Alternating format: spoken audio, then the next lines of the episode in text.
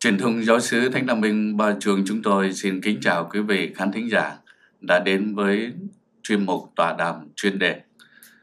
Kính thưa quý vị khán thính giả, trong số vừa qua chúng tôi đã hân hạnh giới thiệu với quý vị về một tọa đàm với Đức cha Phaolô Nguyễn Thái Hợp, người Kitô hữu trước thời cuộc. Và hôm nay một lần nữa chúng tôi xin hân hoan giới thiệu Đức cha Phaolô Nguyễn Thái Hợp cùng với một vị diễn giả nữa, đó chính là cha giáo Phanxicô Xaviê Đào Trung Hiệu, giáo sư bộ môn giáo sự. Chúng con xin trân trọng kính chào Đức cha và cha giáo. Tôi cũng rất hân hạnh kính chào cha giám đốc của truyền thông giáo xứ Đa Minh Ba Chuông, và cái người ngồi bên cạnh tôi cũng là người anh em đã từng biết với nhau lâu rồi.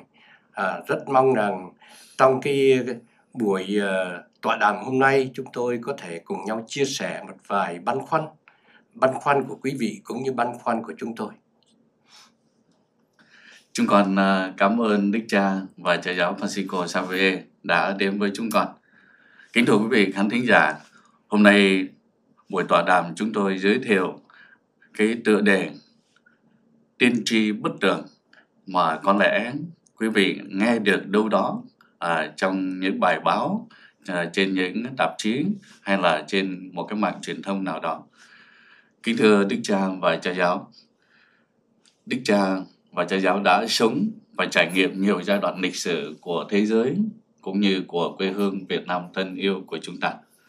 Vậy thì thưa Đức cha và cha giáo, Đức cha và cha giáo có thể khái quát những cái biến cố đặc biệt đã làm thay đổi cái não trạng của con người hay cái bối cảnh cũng như cục diện của thế giới cho chúng con được biết. Chúng con xin kính mời Đức cha và cha giáo. Cái chuyện mà kể lại những biến cố trong lịch sử đó là công tác và cái nghề của những người viết sử và làm lịch sử, giảng dạy lịch sử. Đó là nghề của cái người ngồi bên trái tôi. Tôi không muốn múa rìu qua mắt thở, nhưng mà tôi xin được phép nói lên cái cảm nghĩ của tôi. Từ trước đến nay, nhân loại đã trải qua rất nhiều trận dịch. Ở thế kỷ thứ 14 rồi, cách đây lâu người ta vẫn đang nói đến trận dịch ở bên Tây Ban Nha. Nhưng mà có lẽ không có trận dịch nào, không có biến cố nào có tính cách toàn cầu và đem lại cái hậu quả lớn lao, bi thảm như là cái trận Corona 19 vì phát xuất ở Vũ Hán, thành thực cũng có người cũng gọi là Corona Vũ Hán. Thật vậy, trong cái thời đại hoàn cầu này, thì chúng ta thấy đây là lần đầu tiên một cái thảm họa mang tính toàn cầu. Ngay cả chiến tranh thế giới thứ nhất, thứ hai là chiến tranh lớn, nhưng mà dù sao cũng là chỉ có tập trung ở một vài nước ở Âu Châu, rồi một vài nước Á Châu. Trong khi đó thì dù sao cái Covid-19 này là một Covid mang tính toàn cầu. Không nơi nào mà hiện thời không băn khoăn, không nơi nào mà không có những nạn nhân, không nơi nào mà không có những lo sợ. Lúc đầu người ta nghĩ rằng cái thảm họa của Covid-19 cũng gọi là Corona Vũ Hán theo một số người sẽ đem đến cái phá hoại, tàn phá ở Phi Châu. Nhưng mà rồi cái nước mà bị thảm họa vào nhất nhì thế giới lại là Hoa Kỳ. Thì ở đây có những sự ngạc nhiên, và chính lúc mà nhân loại đang nuôi mộng đội đá vá trời, và chính lúc có những chương trình như là bắn hỏa tiện lên để mà làm cho một cái tiểu hành tinh phải đổi cái dòng của nó để không có nguy cơ va chạm vào trái đất. Chính cái lúc mà có những cái dự định rất là lớn có thể lên sao Hỏa hay hơn nữa để nắn lại những cái dòng đi của một số tiểu hành tinh, thì chính lúc đó một con virus vô tên tuổi đã đến, đã xuất hiện và làm biến đổi bộ mặt, biến đổi các chương trình, biến đổi dòng chảy kinh tế, biến đổi ngay cả cái sự giao thương giữa những con người và chương trình ngoại giao. Thì tôi thấy đây là một cái gì rất là đặc biệt. Và nếu nói vào thảm họa của thời toàn kỳ hóa này thì có lẽ cái Covid-19 này là cái khởi đầu của một thảm họa mang tính toàn cầu, giúp con người nghĩ đến nhau và đòi hỏi con người phải đoàn kết trên mức độ toàn cầu mới có thể là chiến thắng được hay là khống chế được cái đại dịch Covid-19 này. Thì đó là một điều mà giúp chúng ta suy nghĩ và giúp chúng ta cũng nhìn lấy cái phận người, cái con người rất là lớn. Chưa bao giờ chúng ta nói đến cái giá trị của con người, đề cao nhân phẩm, nhân quyền như hôm nay. Và cũng chưa bao giờ chúng ta thấy con người đã làm được rất nhiều chuyện. Có những người vẫn nghĩ rằng con người có thể thay trời để làm mưa làm gió. Nhưng rồi qua cái sự xuất hiện của một con virus bé nhỏ đó, con người đang chao đảo, phải cách ly nhau. Thì đó là điều mà chúng ta suy nghĩ về chuyện đó. Phải chăng qua cái đại dịch này giúp chúng ta đồng thời cũng thấy cần nhau hơn, đồng thời đề cao cái phẩm giá con người, tranh đấu để bảo vệ phẩm giá con người, nhưng đồng thời cũng suy nghĩ đến sự mỏng manh, đến sự mỏng giòn và yếu đuối của con người. Chúng con cảm ơn Đức Cha. Thưa Cha Giáo Phanxicô, về cái phần của Cha Giáo thấy là đối với Ngài thì Cha Giáo thấy là cái biến cố lịch sử nào nó ảnh hưởng đến là một cái bối cảnh của thế giới hôm nay, cũng như là cái thời cuộc trong tương lai. Với câu hỏi của Cha Giám Đốc cũng hơi rộng mở, thì mình có một cái ý tưởng, đó là thời bây giờ là một cái sự phát triển về công nghệ và đặc biệt là ngành truyền thông. Và vì vậy bên cái rủi nó cũng có một chút cái may. Nếu một thế kỷ trước cái cúm Tây Ban Nha người ta tính số người chết lên đến 50 triệu. Thì lần này cái thông tin cho chúng ta biết số người bệnh đã lên đến 230 mấy triệu. Nhưng mà số người chết mới chỉ có 3,5 triệu thôi. Và chính nhờ cái thông tin người ta cũng có thể biết được và tìm cách để có thể khống chế được cái cơn dịch tại từng cái khu vực được. Và điều đó cũng là một cái điều may mắn. Nhờ cái sự phát triển công nghệ, người ta cũng đang nuôi dưỡng một cái hy vọng trong tương lai nhiều hơn, ngay cả cái công nghệ trong y học. Khi mà người ta còn dự định chế các cái thứ bộ phận để thay thế cho con người. Nhưng người ta đã từng thay thế gan nhân tạo bằng máy 3D, họ gọi là máy in 3D, gọi là chế cái xương sống dựa vào 3D và dựa vào chính cái bản thân của người đó để có thể tạo ra một cái đốt xương sống phù hợp nhất. Và đúng là chúng ta cũng thấy bên cạnh cái rủi nó vẫn có một cái điều may là trong cái thời buổi bây giờ, nhờ cái thông tin mà chúng ta cũng có thể giảm bớt được cái hàm họa rất nhiều. Nó chỉ đâu ít năm trước cái bệnh Sars đó, thì chúng ta cũng đã thấy nó cũng đã rất nguy hiểm. Nhưng mà vào thời điểm đó cũng nhờ thông tin mà người ta có thể chặn đứng được nó sớm hơn. Dĩ nhiên trong cái công nghệ đôi khi cũng làm cho người ta bối rối hơn, lo lắng hơn nữa là khác. Nhưng mà chính cái công nghệ nó đã góp phần rất lớn trong chuyện này. Và chúng ta cũng phải mừng vì cho đến nay ít ra chúng ta cũng tạm tin tưởng vào nhiều hãng sản xuất được các cái thứ vaccine để tiêm phòng chống.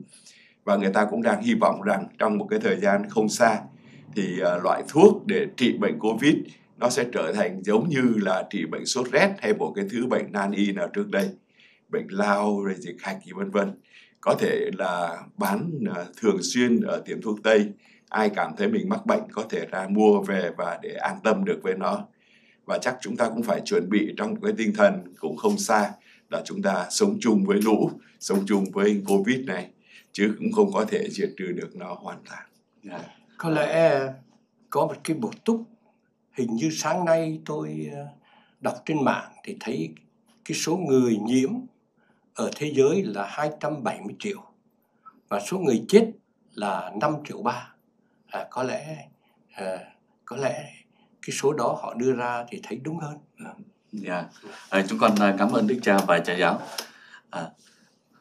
Kính thưa Đức Cha và Cha Giáo, hồi nãy Đức Cha con nói về là cái cơn đại dịch Covid-19 nó mang cái tính chất toàn cầu, và đến hôm nay các chuyên gia cũng như là những nhà nghiên cứu lịch sử, có lẽ là khi mà nhiều năm nữa họ sẽ nhắc đi nhắc lại cái trận đại dịch này.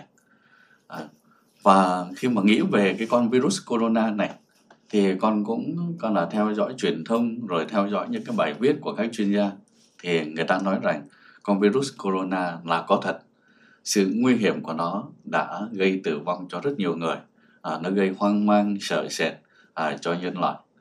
Nhưng cái điều đó chưa đáng sợ, cho bằng là hiện nay trên thế giới người ta vẫn nghe đâu đó xuất hiện những tiên tri này, tiên tri kia. Và chúng con được biết qua những cái buổi mạn đàm của Đức Cha ở những cái chuyên đề nào đó, Đức Cha có hay nhắc đến cái tiên tri bất tường. Chính vì vậy mà thưa quý vị khán thính giả, hôm nay tôi chọn cái đề tài tiên tri bất tường để Đức Cha cũng như Cha Giáo cho chúng ta biết thêm về những cái là vị tiên tri này, cũng như là cái đánh giá của Đức Cha cũng như Cha Giáo về những vị là được gọi là tiên tri giữa thời buổi hôm nay. Trước hết thì hôm nay không ai mà phủ nhận sự hiện hữu của con virus Corona hay là Covid-19 hoặc là Corona Vũ Hán. Thì thực sự người ta đang làm, những nhà khoa học đang làm, đang xét nghiệm, đang biết nó biến chất thế nào. Từ cái đó biến ra bên Delta, rồi hôm nay đang biến. Thì đó là nó, đối với các nhà khoa học thì nó là không những hiện hữu mà người ta đang nghiên cứu nó, đang xét xem nó được biến đổi như thế nào. Thì có chuyện đó là một sự thật. Nhưng mà cái điều mà nó xuất hiện từ đâu thì chúng ta biết rằng những cái nạn nhân đầu tiên là ở Vũ Hán. Và chính vì vậy cũng không phải vô lý mà một số người đang nói là nó là Corona Vũ Hán, xét theo cái gốc mà nó đã xuất hiện. Cũng như Cha Giáo hồi nãy nói đến cái trận dịch của Tây Ban Nha, vì nó xuất hiện ở Tây Ban Nha. Thì thành thử ra rồi cái chuyện người ta đang tranh luận là có được gọi là Corona Vũ Hán hay không, nhiều khi mang tính chính trị hơn là cái tính cách khoa học, tính cách y tế. Còn những cái người mà nói về tiên tri bất tường đó, thì thực sự ra chúng ta cũng không nên có nhiều giờ để mà bàn về họ. Bao nhiêu người đã nói khi năm 2000 đến, người ta đã nói là rồi là ngày tận thế, rồi cái đuôi sau chuỗi rồi kéo qua rồi giết người. Và những cái người như vậy, những cái số người đó luôn luôn họ đưa ra những cái tin đó. Thì có lẽ là chúng ta cũng không nên quan trọng hóa. Vì nếu chúng ta quan trọng hóa, bàn luận nhiều về những tiên tri bất tường đó, là chúng ta vô hình chung chúng ta lại quan trọng hóa cái đề tài, quan trọng hóa họ. Chúng tôi vẫn có một cái nhận định và cái quyết định chung, rất nhiều cái thơ nặc danh, rất nhiều những cái tin tố cáo nặc danh, là những cái người viết, người tố cáo, người chửi bới không ký tên mình, cũng không cho địa chỉ, thì tốt hơn chúng ta không để ý đến nó. Vì nếu mà để ý đến nó thì như là công khai hóa, nhìn nhận nó hóa, thì làm cho những người mà hay đưa ra những cái tin tin đồn rồi tin tạo đó để cảm thấy là thích thú đó. Cái tin tao đưa ra đó, bao nhiêu người đang băn khoăn bàn cãi nhau, thì chúng ta không nên có nhiều giờ để bàn cãi, để mổ xẻ về những chuyện thật sự là vô lý, thật sự là bất tường. Không hiểu là Cha Giáo nghĩ thế nào? Thực ra thì cũng từ rất lâu rồi con người muốn biết về tương lai, nên cái nghề thầy bói nó vẫn cứ phát triển được. Người ta đến là đoán, dự đoán tương lai. Nhưng mà dĩ nhiên người ta gọi là mấy ông thầy bói mà ông thành công là ông ấy dò xem người kia thích cái gì. Ví dụ như là đoán rằng là anh sắp sửa có người yêu, vân vân. Luôn luôn thì cũng kèm với một chút hoạn nạn. Và kèm với hoạn nạn thì muốn qua hoạn nạn thì cứ đưa tiền đây cúng cho thầy, thì thầy sẽ cầu khẩn cho để vượt được qua, gọi là giải hạn đấy, phải không? Nhưng mà nói chung ra thì có lẽ hai cái chữ mà mình để ý, thứ nhất là cái anh chàng gọi là tung tin. Thì thời bây giờ nó fake news rất là nhiều, ta gọi là tin giả rất là nhiều. Nó cũng là một cái căn bệnh đi kèm với cái thời đại truyền thông và bùng nổ. Khi mà người ta câu view rồi câu like, và người ta lại cứ tính trên cái số người đã vô được bao nhiêu thì lấy làm sướng. Và chính vì vậy nên người ta cái khó đất diễn, cứ càng bịa ra lại càng tố cáo những chuyện mà càng nổi cộm thì lại càng thành công. Tuy nhiên nếu mình gọi là cái từ tiên tri thì cũng phải nói về một khía cạnh khác.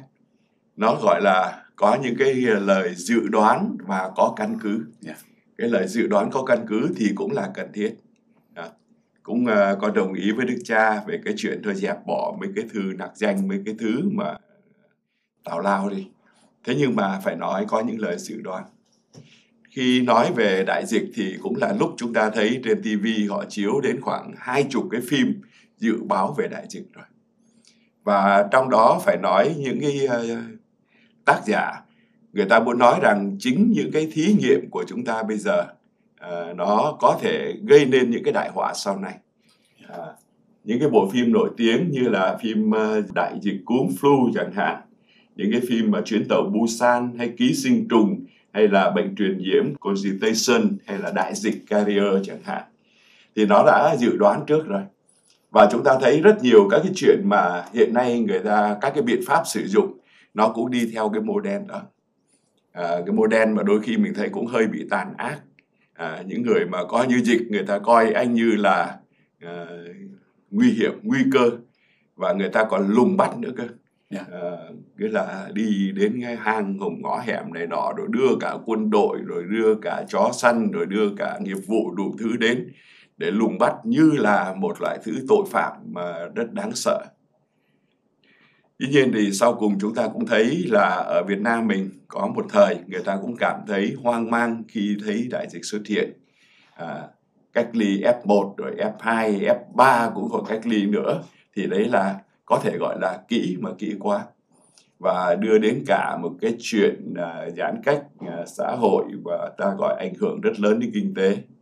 Tuy nhiên cũng may mắn gần đây là đất nước của chúng ta cũng đã nhìn lại làm sao chúng ta khoanh vùng cái nguy cơ nó ở đúng mức của nó thôi, thay vì là một cái sự hoảng sợ và hoang mang.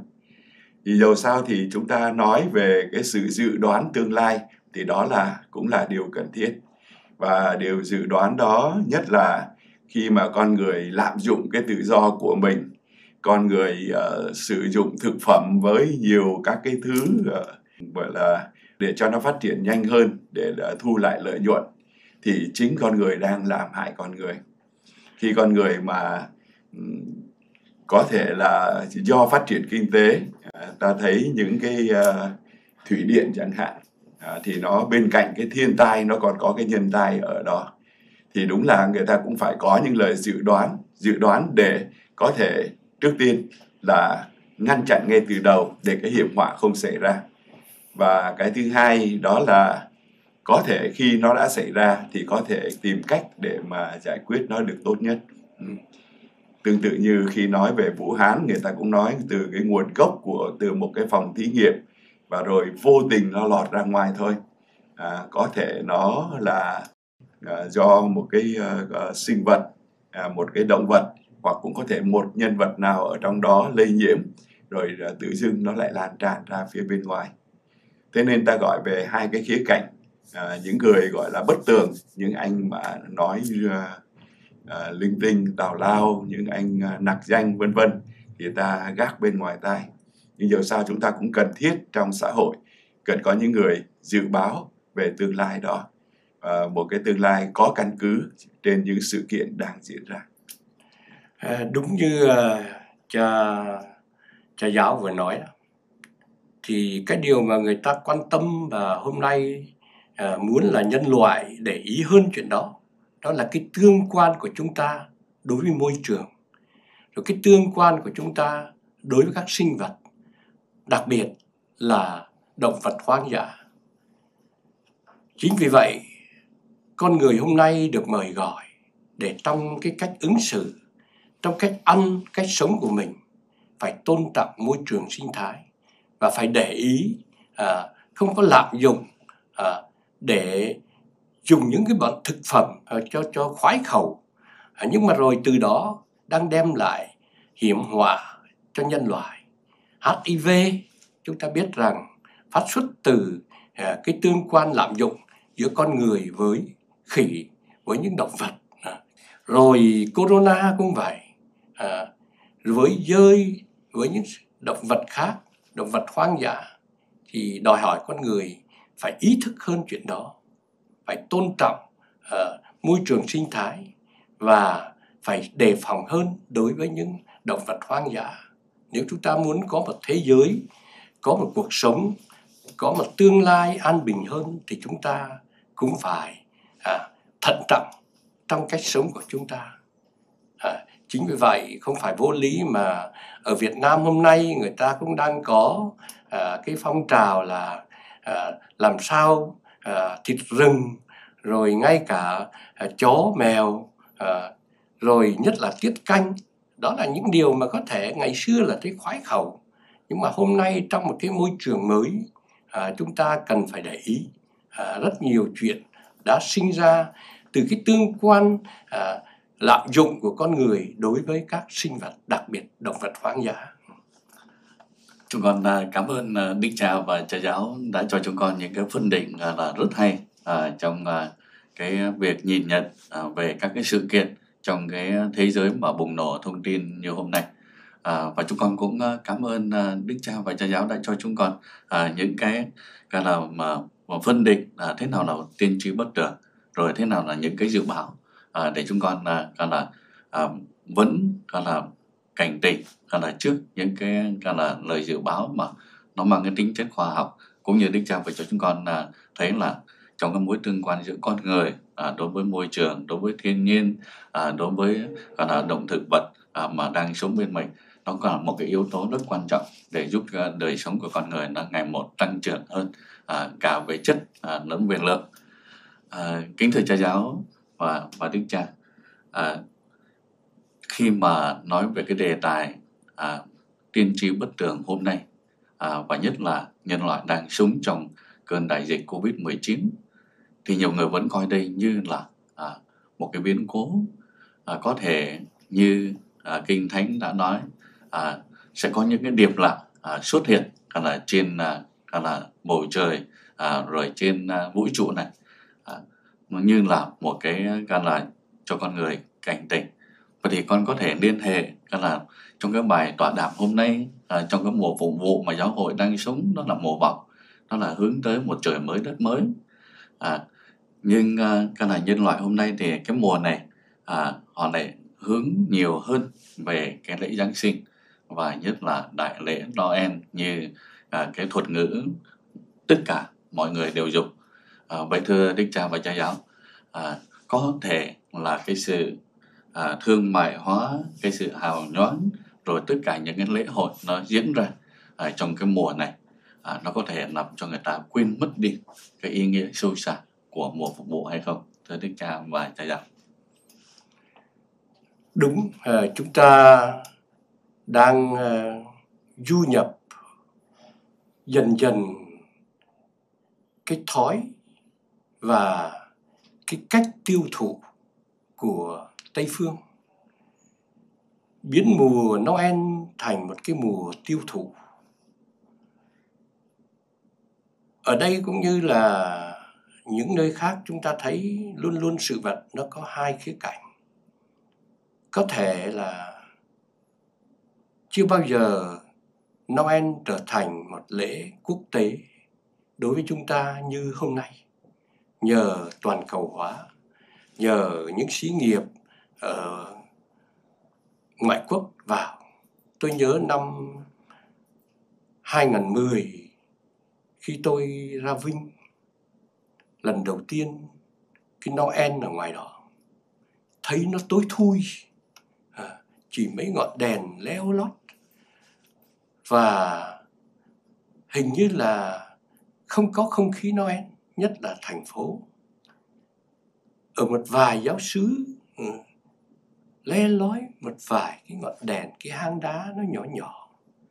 Nhưng mà rồi sau đó với cái thị trường hóa, toàn cầu hóa, thì hôm nay bất cứ nơi nào ở đất nước Việt Nam mình, Noel trở thành một đại lễ. Một đại lễ mang tính cách toàn cầu.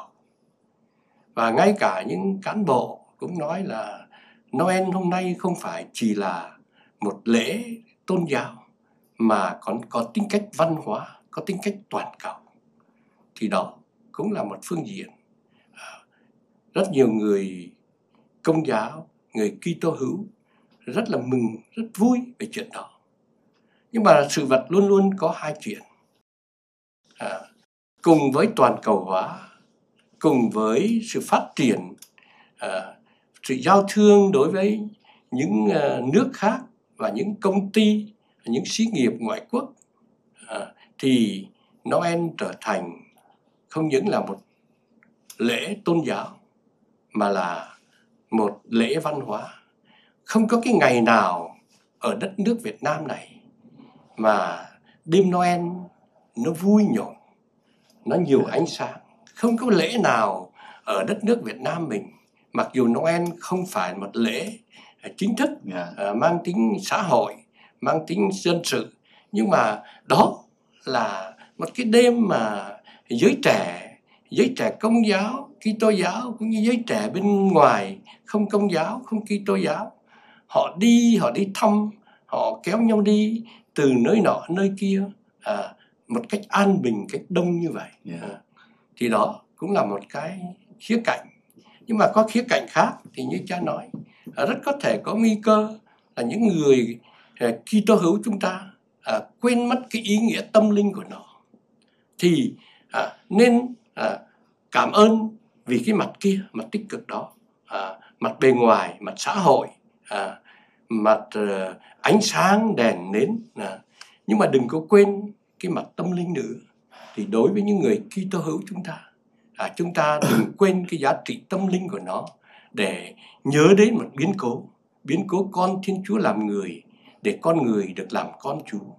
Và chúng ta ước mong rằng làm sao càng ngày Noel càng trở nên một buổi lễ, một ngày lễ quốc tế hóa, vừa đi vào văn hóa, đi vào cuộc sống. Nhưng mà rồi trong cuộc sống, trong văn hóa mới đó, chiều kích tâm linh cũng càng ngày càng được hiện rõ. Thì đây cũng là một cơ may, và làm sao lợi dụng được cơ may và đừng biến cái cơ may đó thành cơ rủi, để rồi họ chỉ nghĩ đến vấn đề mua bán, chỉ nghĩ đến vấn đề thương mại mà quên mất chiều kích tâm linh. Và điều đó là trách nhiệm của chúng ta, của những người Kitô hữu, và đặc biệt của những cơ quan truyền thông như của cha. Và mong rằng cơ quan truyền thông và các giáo xứ lợi dụng thời gian này để đào sâu ý nghĩa tâm linh. Rồi qua cái hoa, nến, ánh sáng, những dịp Noel này, chúng ta làm sao gửi đến cho những người bạn của chúng ta, cho những người Việt Nam khác một cái ý nghĩa, một cái lời chào, một cái tin nhắn, một cái lời mời gọi để đi vào chiều sâu tâm linh hơn. Tôi nghĩ luôn luôn sự vật trên đời này nó có hai khía cạnh, và đòi hỏi những người Kitô hữu chúng ta nên lợi dụng cái thời gian này để nhắn gửi, để khai mở, để đưa đến một cái chiều kích khác nữa, để nêu lên cho những người trẻ và những người ở bên ngoài Kitô giáo có dịp để họ suy nghĩ hơn, để đặt vấn đề hơn. Chúng con cảm ơn Đức Cha. Chúng con cũng muốn nghe cái cảm nghiệm cũng như là cái giải bày của các thầy cha giáo Phanxicô dưới cái nhìn, cái nhãn quan của cha là một nhà giáo sư. Thực ra thì cũng không phải ngày hôm nay mà cách đây 50 năm trước, cha Linh Mục Đan Trình, tức là cha Nguyễn Văn Nhất ấy, đã có một cái bài hát Đường nào cho Chúa đến. Đường ta trải chiếu hoa, đường lát đá ngọc vàng, rồi đường vui chơi, và Chúa ơi sao không đến cho người ta vui lòng. Cuộc ăn chơi đã hết, Giáng sinh thế là xong. Và như vậy thì vấn đề đã được đặt ra từ 50 năm trước rồi. Đương nhiên chúng ta thấy cái bầu khí quốc tế hóa của Noel, và đặc biệt chúng ta cũng thấy Noel trong truyền thống của giáo hội có những cái biểu tượng mà xã hội người ta chấp nhận được. Đặc biệt có hai cái biểu tượng mà thấy gần như xuất hiện ở tất cả các cái công viên, rồi các cái điểm buôn bán shopping chẳng hạn. Đó là cây thông và thứ hai là ông già Noel. Thì đúng là cây thông nó vẫn là một cái lời, một cái bầu khí mình đem lại cho mọi người về một cái sự vững chắc giữa mùa đông, vẫn có thể đứng thẳng được. Nó là cái biểu tượng lớn của cây thông. Và cái biểu tượng thứ hai của cụ già Noel đó chính là cái việc chia sẻ, cho đi cho quà. Ngày Giáng sinh vẫn là ngày để quan tâm đến những người trẻ, và nhất là những bé trẻ bất hạnh. Thí dụ như giáo xứ Ba Chuông của mình năm nay thì do Covid, còn những năm trước thì các cháu là vẫn có đập heo đất, và tối Giáng sinh là cũng chia nhau đi đến thăm một vài cái mái ấm. Đó những là hành động nó mang tính cách rất là nhân văn, và đó là một cái điều mà mọi người cũng sẽ nhận ra được nó. Dĩ nhiên người ta cũng còn tiếc một tí vì thuở xưa vào những cái mùa Giáng sinh thì trên đài, và gần đây thì cũng bắt đầu đã có rồi, trên các cái phương tiện truyền thông chung như là TV, radio, hát Đêm Đông Lạnh Lẽo Chúa Sinh Ra Đời của Hải Linh chẳng hạn, ai cũng nghe cái bầu không khí nó đã đến. Và đương nhiên nếu chúng ta thấy cái ánh đèn, rồi tất cả những cái trang hoàng, trang trí của nhà thờ là để tạo nên cả một cái bầu khí. Thì chớ gì cái bầu khí mà rộn vui của mọi người đó, người ta sống cái tinh thần của Thầy Giê-xu đấng đã xuống trần gian trong cái mầu nhiệm nhập thể, trở thành một bé hài đồng, một bé hài nhi với đôi tay rộng mở để đón tiếp tất cả mọi người. Và đúng là cái mầu nhiệm của sự tự hủy ra không, nên hoàn toàn giống người trần thế, và sống trong một gia đình, lớn lên trong một gia đình. Thì mùa Giáng sinh cũng chính là mùa để mỗi gia đình được đoàn tụ, để tất cả mọi người lại thể hiện cái tình yêu thương và chia sẻ với nhau, sống cái mầu nhiệm nhập thể, đến với người khác, đến để chia sẻ niềm vui và đến để chia sẻ tình yêu. Chúng con cảm ơn cha giáo. Qua phần chia sẻ của Đức Cha và cha giáo, thì giữa một cái nốt trầm trong cái xã hội hôm nay mà nhân loại đang đối diện, thì chúng con lại thấy vui lên.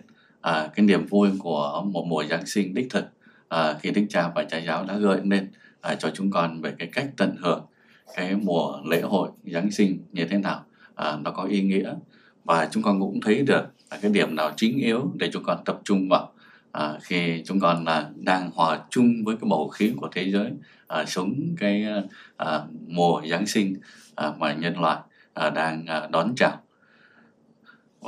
Thưa Đức Cha và cha giáo, dù là nhân loại đang sống trong cơn đại dịch Covid, nhưng người Kitô hữu của chúng ta thì vẫn được mời gọi để sống cái niềm hy vọng Kitô giáo một cách vững chắc và rõ nét nhất.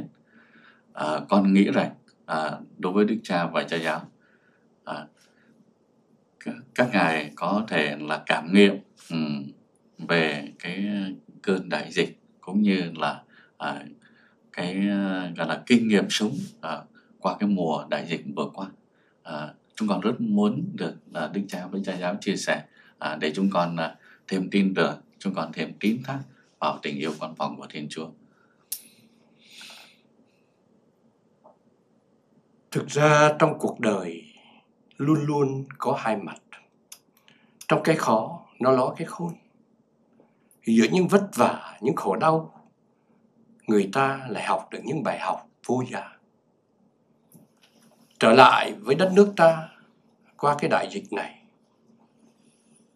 trong cái giai đoạn đầu của Covid-19, Việt Nam có được một vài cái thành công, và cái thành công đó làm cho người ta tự cao tự đại để có những cái tuyên bố và có những cái nghĩ ngông cuồng. Như có người nói, nếu bên Mỹ mà cột đèn nó chạy được thì nó cũng chạy về Việt Nam để tránh Corona Vũ Hán. Hay là cũng có người nói là cái con Corona Vũ Hán nó ở đâu, nó mạnh như thế nào, nó gây chết chóc như nào, đến Việt Nam đều trị được. Thì ta thấy đó là những lời nói mà trải qua kinh nghiệm hôm nay thì mới thấy được là nên xử sự như thế nào. Và tôi cũng rất vui mừng nhận thấy là qua những kinh nghiệm đó, dần dần chúng ta đã thấy là chúng ta vẫn chưa có chuẩn bị để có một cái quản trị, có một đội ngũ nhân viên để mà có thể đối diện một cách đúng đắn với những cái sự cố như sự cố Corona Vũ Hán. Tôi thấy rất hay một ông bí thư của một thành phố lớn đã dám nói lên tại sao Sài Gòn nhiều người chết như vậy, thì hóa ra tại Anh, tại Ả, tại cả đôi bên, mà tại cái khả năng quản trị của chúng ta. Lập những bệnh viện giá chiến bao nhiêu người, nhưng mà đưa người ta vào đó F0, F1 rồi không biết làm gì nữa, để ngồi nhìn chứng kiến cái sự lây chéo, ngồi nhìn những người bị FO rồi không có cách điều trị cho họ, cũng không có nuôi sống họ, họ chết vì đói, rồi chết vì dịch, chết một cách thê thảm. Thì hôm nay qua những cái đại dịch này, có lẽ đất nước chúng ta, dân tộc chúng ta nên nghĩ đến là cần nối kết với nhau, cần tạo cơ hội để cho những người có khả năng, đến những người chuyên viên mà không phải là cán bộ nhân viên của nhà nước, để họ có cơ hội để họ giúp. Và nên trong những sự kiện lớn, biến cố lớn của đất nước, nên làm sao mở rộng ra để cho những cái người chuyên viên, những người chuyên môn, những người tài giỏi ở nhiều lĩnh vực, họ có dịp để cùng với nhau đưa ra những biện pháp thích hợp hơn cho mỗi điều kiện, cho mỗi hoàn cảnh của dân tộc, của đồng bào. Có lẽ qua cái trận đại dịch này rất là thê thảm, với là số người nhiễm của chúng ta là 1.400.000 và số chết là 27.600. Rất là đau thương. Nhưng mà qua cái đau thương này, có lẽ cũng giúp người Việt Nam, nhất là chính quyền, nhìn lại để có thể suy nghĩ hơn về vận mệnh và tương lai của đất nước, để làm sao đoàn kết trong những lúc cần đoàn kết lại, tạo cơ hội để những người con tài giỏi của đất nước mình, dù ở trong hay ngoài nước, có dịp cộng tác với nhau để mưu ích cho đồng bào, để có thể giúp cho đất nước mình tiến lên hơn. Chúng con cảm ơn Đức Cha. Chúng con là muốn nghe cái cảm nghiệm của cha giáo Phanxicô Xaviê. Bao nhiêu điều hay Đức Cha nói hết rồi, chẳng có gì để nói. Cái gì nó cũng có hai mặt, và cuộc đời ví bằng phẳng cả thì anh hùng hào kiệt có hơn ai, đó là lời của Phan Bội Châu. Hay là đường đi khó, không khó vì ngăn sông cách núi, mà khó vì lòng người ngại núi e sông, đó là lời của Nguyễn Bá Học. Và chính trong cái chiến tranh nó có thể tạo nên những anh hùng. Chính trong gian khổ người ta mới thấy được ai là người anh hùng thứ thiệt và ai là những người anh hùng rơm, anh hùng dạ. Và vì vậy nên chúng ta cũng nên nhìn về cái mặt tích cực hơn, và dĩ nhiên với cái nhìn của đức tin. Ở đây trước tiên thì tôi cũng đang nhớ đến 2 năm trước, Covid vậy là đã 2 năm rồi đó, nên gọi Covid-19. Yeah. Thì cuối tháng 12 năm 2019 có một chân dung rất đẹp, đó là anh bác sĩ Lý Văn Lượng, yeah, người Kitô hữu, một người tín hữu, và anh đã đưa ra lời cảnh giác trước cho mọi người, tiếc rằng người ta lại không nghe. Và rất hay là khi mà anh viết lại cái tâm tình của mình, tôi đã chiến đấu đến cùng trong cuộc chiến đức tin, tôi chỉ chờ phần thưởng của Thiên Chúa thôi. Và điều đó là những cái mẫu gương đẹp. Rồi ta thấy cái hình ảnh thứ hai, đó là cái sự liên đới của con người với con người. Chính trong lúc khó người ta mới thấy tình người là thế nào. Những cái thời điểm đó chúng ta thấy các giáo xứ của chúng ta cũng trở thành cái trung chuyển, hay là như tòa giám mục trở thành một cái trung chuyển rất lớn của biết bao nhiêu những tấm lòng gửi đến. Nó không phải tiền tỷ mà nó cả vài chục tỷ, nó không phải rau cỏ vài ba tạ mà nó hết tấn nọ đến tấn kia, để rồi chia sẻ cho nhau. Và điều đó thể hiện cái lòng tình yêu của con người, cơ hội để con người thể hiện cái tình yêu của mình. Hình ảnh của những đoàn người đi từ Nam đi vào miền Trung, đi bộ, đi dọc theo đường. Có những người họ dừng lại và phát cho mỗi một gia đình, mỗi một người đi 5.000 thôi, số tiền cũng không phải là lớn lắm, một phong bì ấm tình người. Giữa lúc trời mưa thì người ta nấu một cái bát mì gói ấm lòng, đúng là ấm lòng. Và chính trong những bối cảnh đó mình sẽ thấy được rằng chúng ta đừng quá bi quan. Dĩ nhiên cũng có người hay thích nói đến những thống kê như Đức Giáo Hoàng làm lễ cầu cho các hồng y và các giám mục qua đời, con số chưa bao giờ nhiều như vậy trong một năm qua. Nhưng mà quan trọng hơn là chúng ta thấy cái tình yêu của con người, cái sự dấn thân của tất cả những người, nhất là những người coi đức tin. Hình ảnh của giáo phận Sài Gòn và cũng nhiều giáo phận khác như Xuân Lộc, như Phú Cường, rồi mới đây nhất là cũng ở Đan Viện Cát Minh ở Huế, những người tu sĩ tình nguyện, họ hoàn toàn không có bệnh. Những người tình nguyện này không cần phải chuyên môn nhiều, nhưng mà vô để săn sóc cho những bệnh nhân, đắp một cái tấm khăn mát cho đang lúc lên cơn sốt, rồi bưng bê cơm đến cho bệnh nhân. Hay là có những người khác như anh em ở bên cứu thế chẳng hạn, khiêng xác bệnh nhân để đưa ra từ cái trại, đưa ra đến bên ngoài thôi chẳng hạn, để đi vào, để được đưa đi hỏa táng. Thì chúng ta thấy cái điều thứ hai đó, giống như người ta hay nói đến là một cái cơn lụt của thiên nhiên, thì bên cạnh đó lại có một cái cơn bão, cơn lụt của tình yêu của con người. Và đó cũng chính là điều mà chúng ta tin tưởng lạc quan hơn.